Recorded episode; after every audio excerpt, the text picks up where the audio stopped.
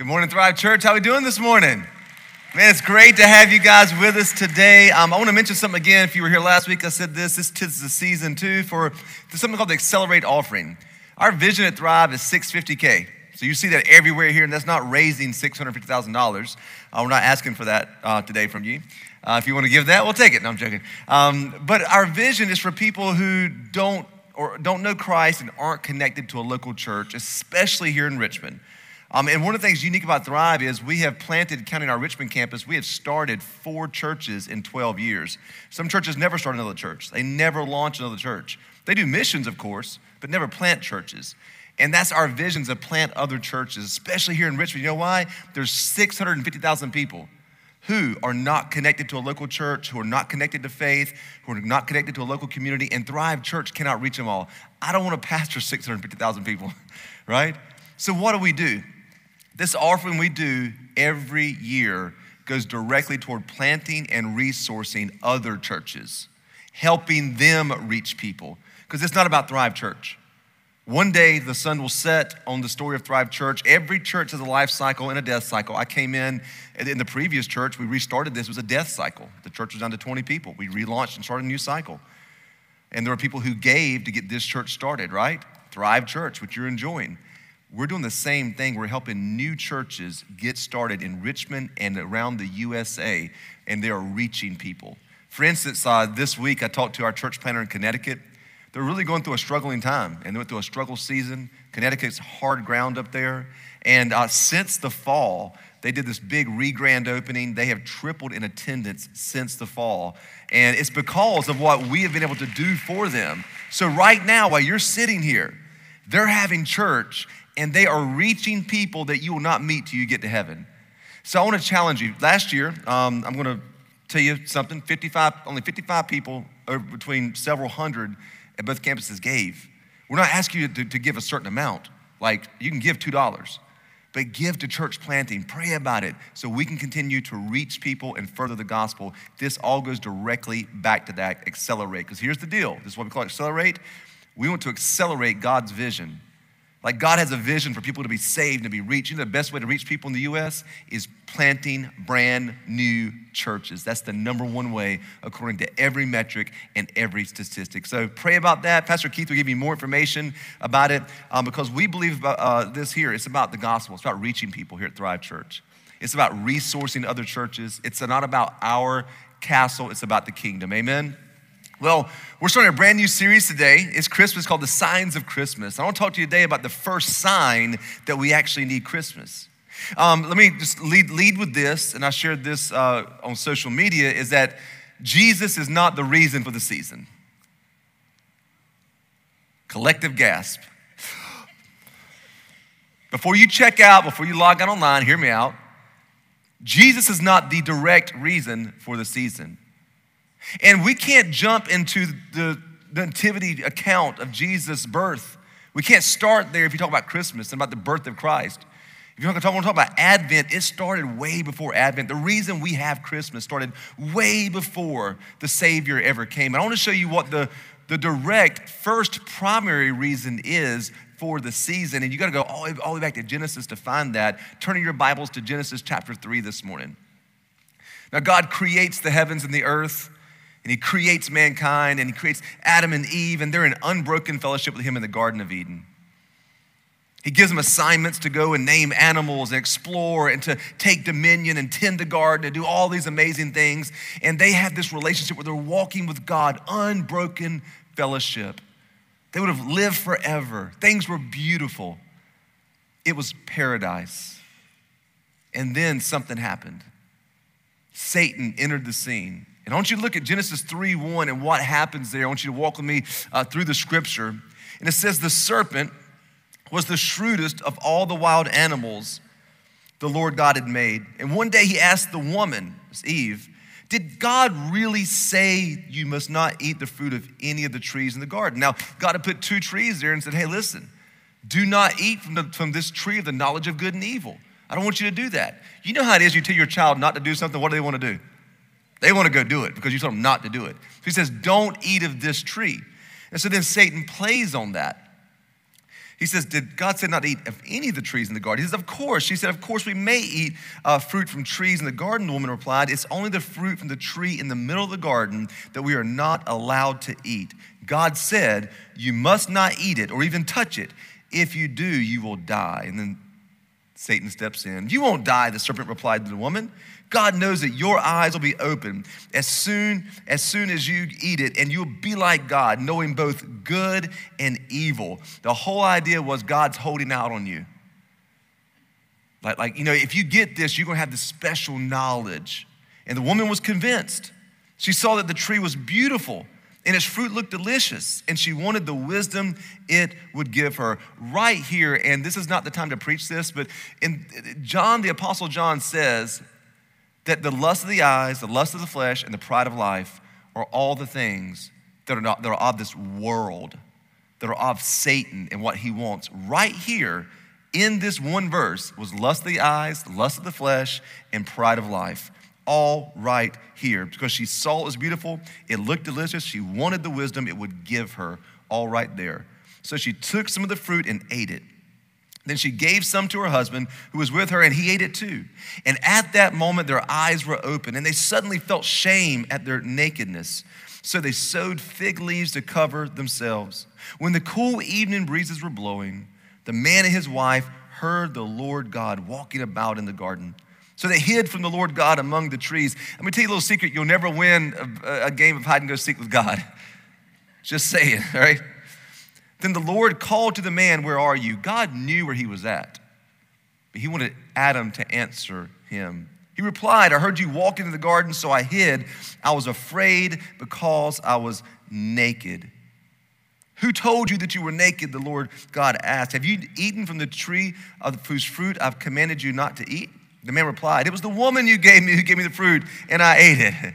Again, that's the first marital problem ever, and God's gonna do a little mini marriage conference there. Is the man blamed the woman? That's one of the things you have to realize is that sin causes shame, and many times when sin causes such deep shame, we, we want to blame other people and circumstances and our, how we grew up and everything else have taken responsibility for it. We want to hide, and that's what's happening here. Then the Lord asked the woman, What have you done? She said, The serpent deceived me. She replied, And that's why I ate it. Then the Lord God said to the serpent, Because you have done this, you are cursed. More than all the wild animals, domestic and wild, you will crawl on your belly, groveling in the dust as long as you live. And I'll cause hostility between you and the woman, between your offspring and her offspring. He will strike your head and you will strike his heel. That's a reference to the gospel there in Jesus. Then he said to the woman, I will sharpen the pain of your pregnancy, and in pain you will give birth. And you will desire to control your husband, but he will rule over you. See, the, the desire to, to control, like, man, don't get mad at your wife because she's nagging and controlling you. I mean, God said it's going to happen. I'm joking. Don't, don't y'all laugh at that. Don't look at your wife. And to the man he said, Since you listened to your wife and ate from the tree whose fruit I commanded you not to eat, the ground is cursed because of you. And all your life you will struggle to scratch a living from it. It will grow thorns and thistles for you. And though you will eat of its grains, by the sweat of your brow will you have food to eat until you return to the ground from which you were made. For you were made from dust, and to dust you will return. Now, this may seem very odd for a Christmas message because many of you want to start with the manger and angels and shepherds. But you have to understand that this is where Christmas started at, was in Genesis chapter 3. This is when mankind fell. This is when sin entered into humanity. Whenever you look around and say, why is there suffering and evil in the world? Why did so and so die of this sickness? Why are we? This is why the curse of sin. It broke fellowship with us and God. We were born into sin, separated from our Creator.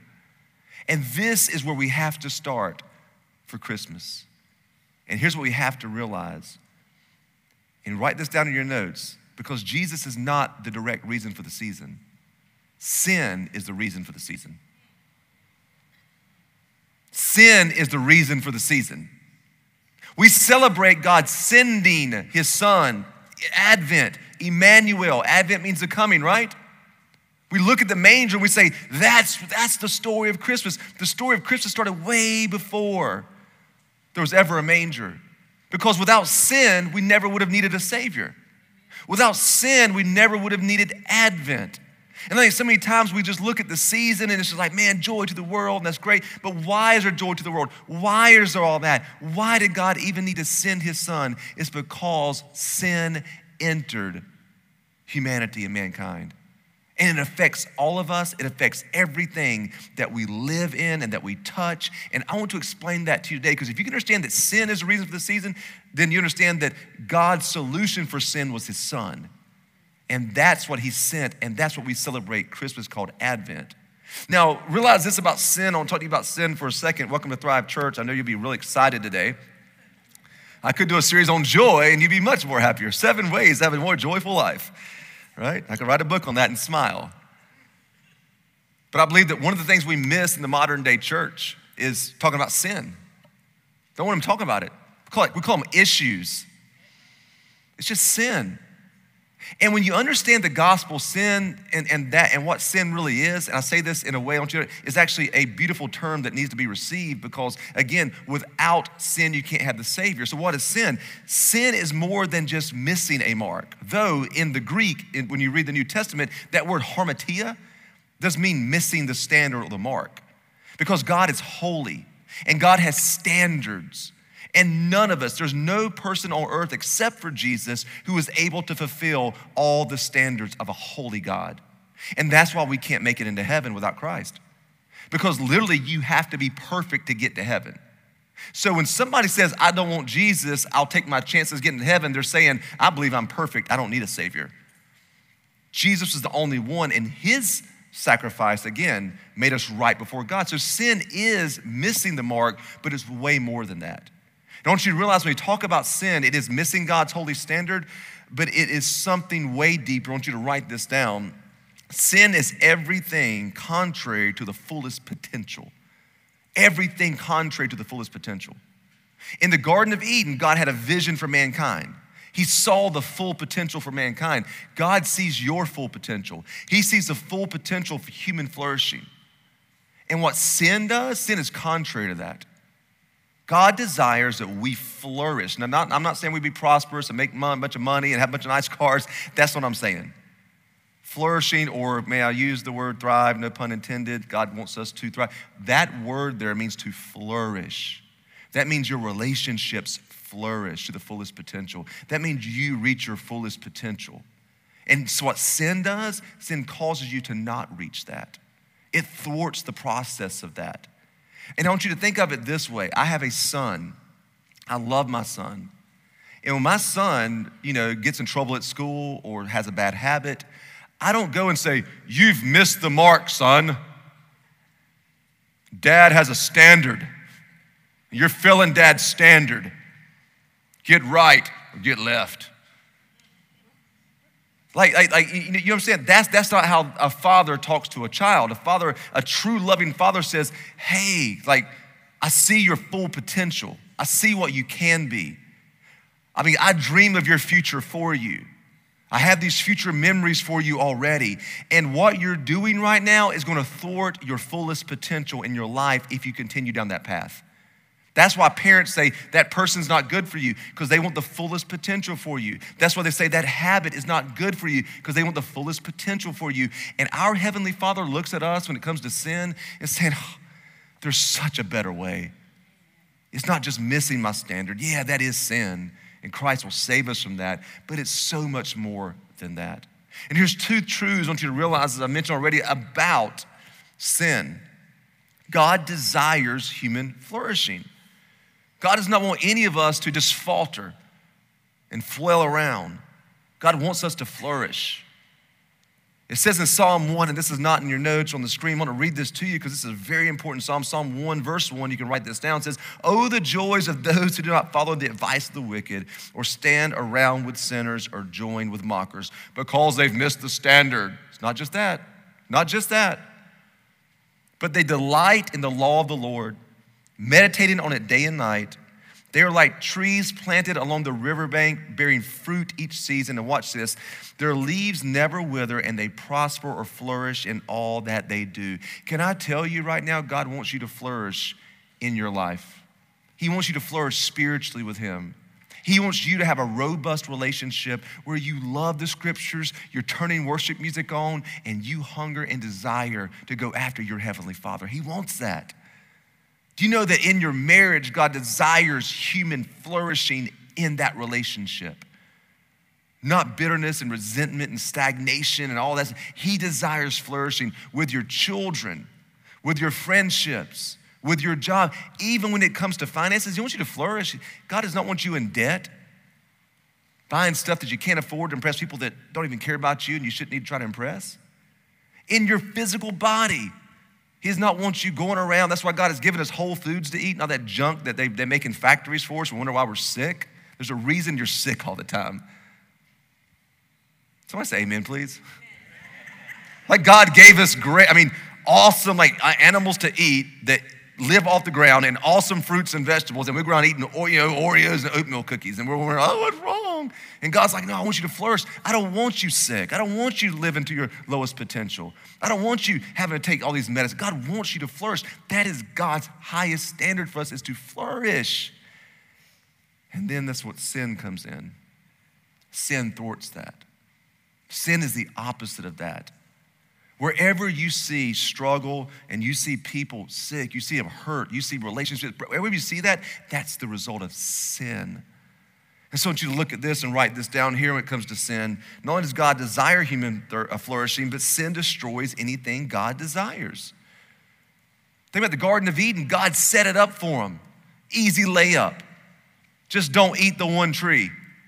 And what does Satan do?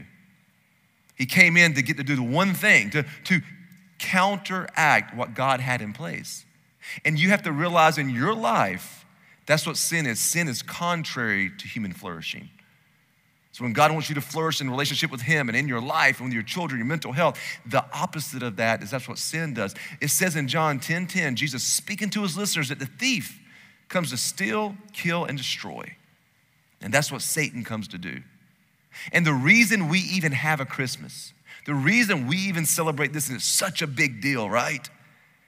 Is because that's God's answer to the very thing that thwarts human flourishing and human potential in our life.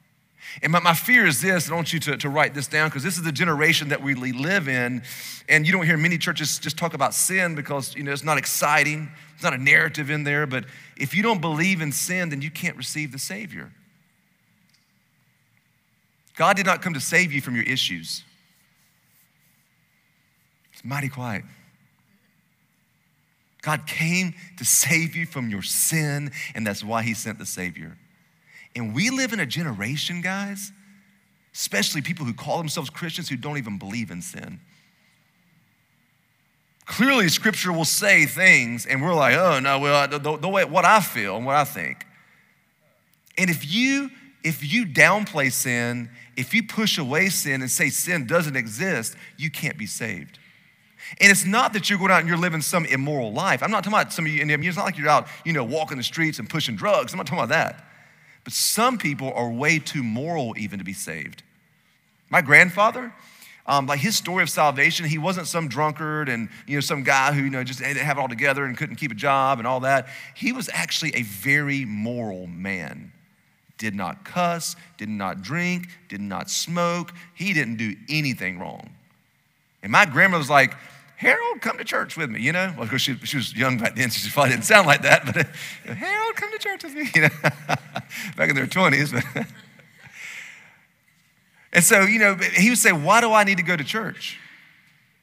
I don't, there's nothing wrong with me. I don't do anything bad. He wouldn't admit that he had sin. And then as she began to show him in scripture that we're all born into sin and showing him that we're all of us are sin and all that, it's not about your morality and that you, and then finally one day he came to the point that he, he realized he needed the Savior to save him from his own righteous morality he had created. And he gave his life to Christ. And it's not just that sometimes there are people in our generation that believe they're just good. And if you believe you're good, you can never have the Savior. Do you understand that we, again, I'm gonna talk about this and we're gonna jump into it, but we are born into sin, every one of us on, on planet Earth. We are sinners. I know this is not popular preaching. I know you, you'll get angry and you can find a probably more encouraging message somewhere else. But if you don't grasp this, this means nothing. Because when you realize that you are a sinner, you couldn't save yourself, that you, that you needed the Savior, Christmas has a whole new meaning for you. It is truly Advent for you, the coming of Messiah to save us from our sins. But if you don't believe you have sin, guess what? You can't be saved. And so, what do you do? What do you do? I want you to write this down. There's, there's two things I think we should take action on, and it's called this it's on it and then pawn it. You're gonna own it. Just own your sin. And then you're gonna pawn it. If you've ever been to a pawn shop before, you take what you have, you give it to them, and they give you something in return, right? You cannot give Christ your sin until you own your sin. And some of us, our whole life, have been justifying and blaming and deflecting to everybody else about our sin. And the only way that we can have salvation is to own that sin and say, you know what? Here is my sin. Confess it to someone without any shame and then pawn it. What does that mean?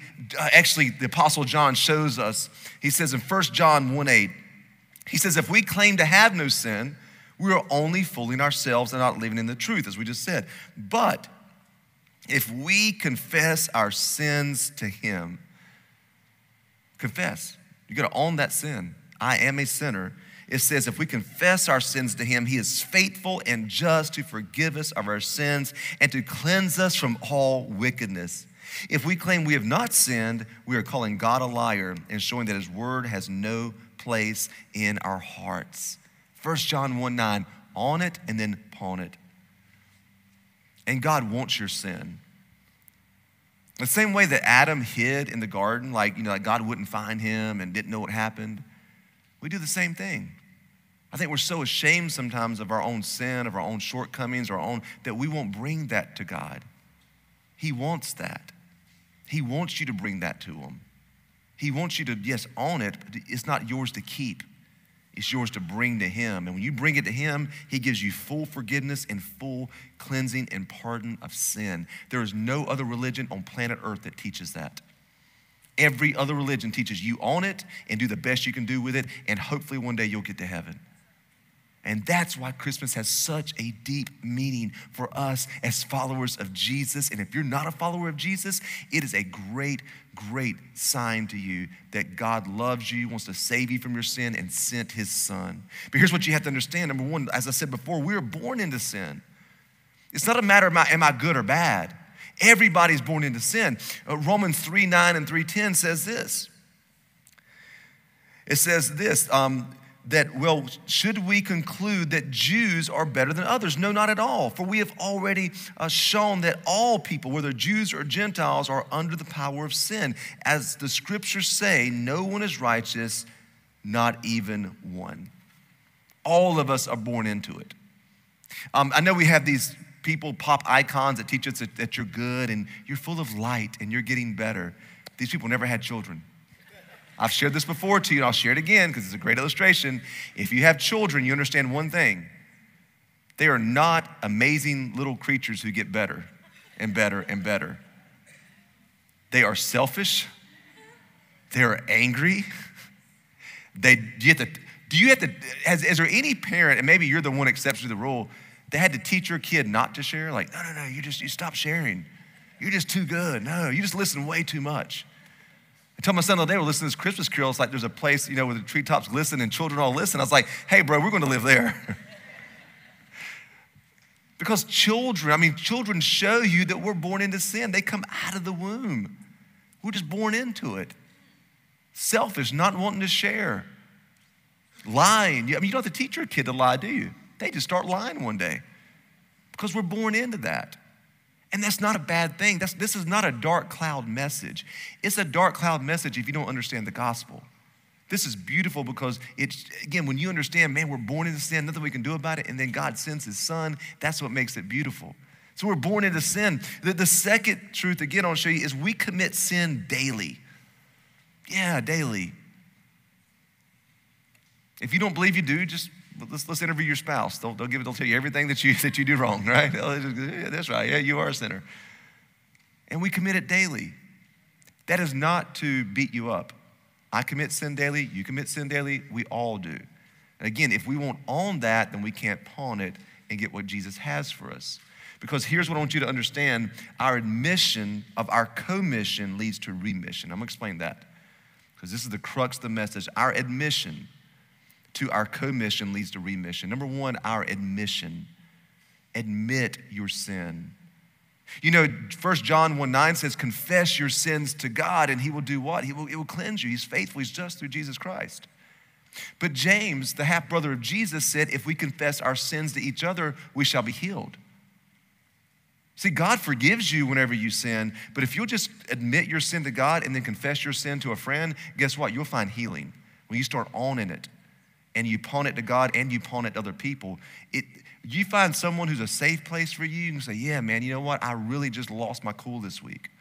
You know, I really, I, I, this is something I've really struggled with. And as you share that, you find healing. So our mission is important of our commission, committing our sin.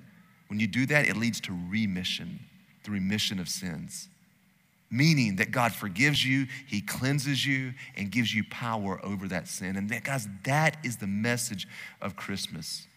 We, we would not need the trees, the manger, any of this if it wasn't for sin.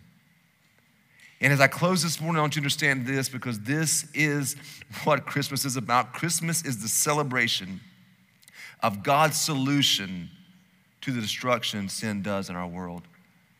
That's what Christmas is. What is it's not just the sending of a savior. It's not the sending of a good teacher. Not the sending of a good man. It was the solution for sin. And the first sign that we even needed Christmas is the fact that sin entered the world.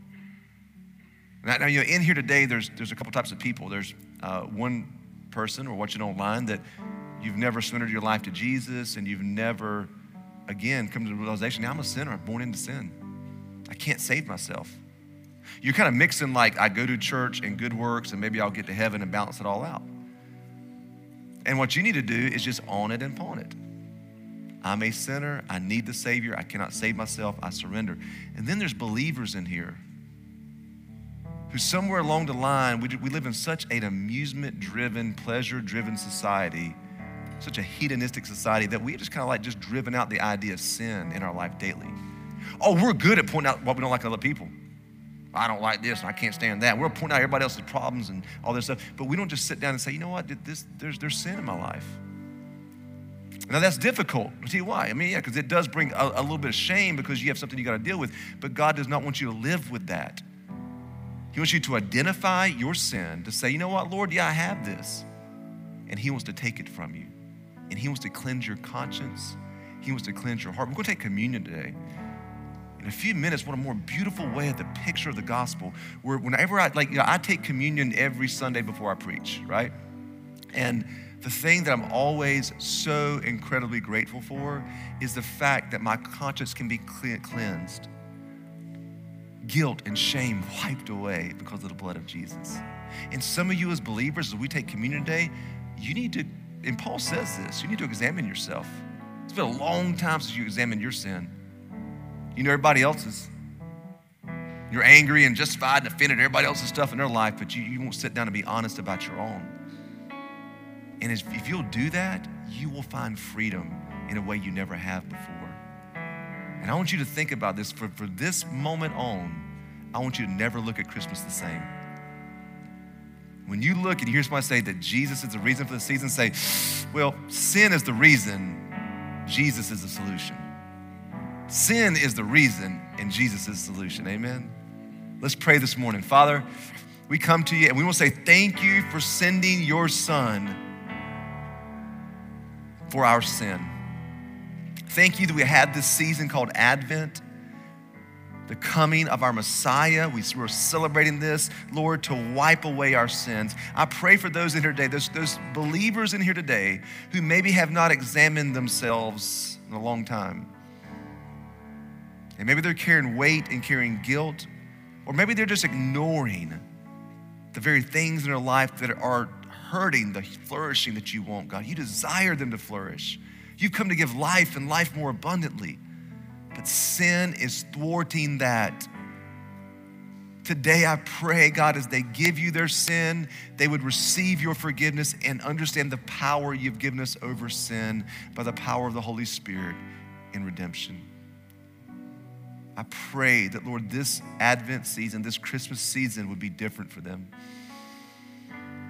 And as we're praying at a church in this mode of prayer, maybe for you, you've never surrendered your life to Jesus. Maybe you've never admitted that you're just a, you're a sinner. Or perhaps you walked away from your faith. And you've been doing your own thing, but you say, Today is the day I want to admit and commit. I want to admit my sin and commit to Jesus. If that's you today, whether you're online or in here physically, I want you to pray this prayer after me. You say, God, I admit I'm a sinner. I admit I have sinned.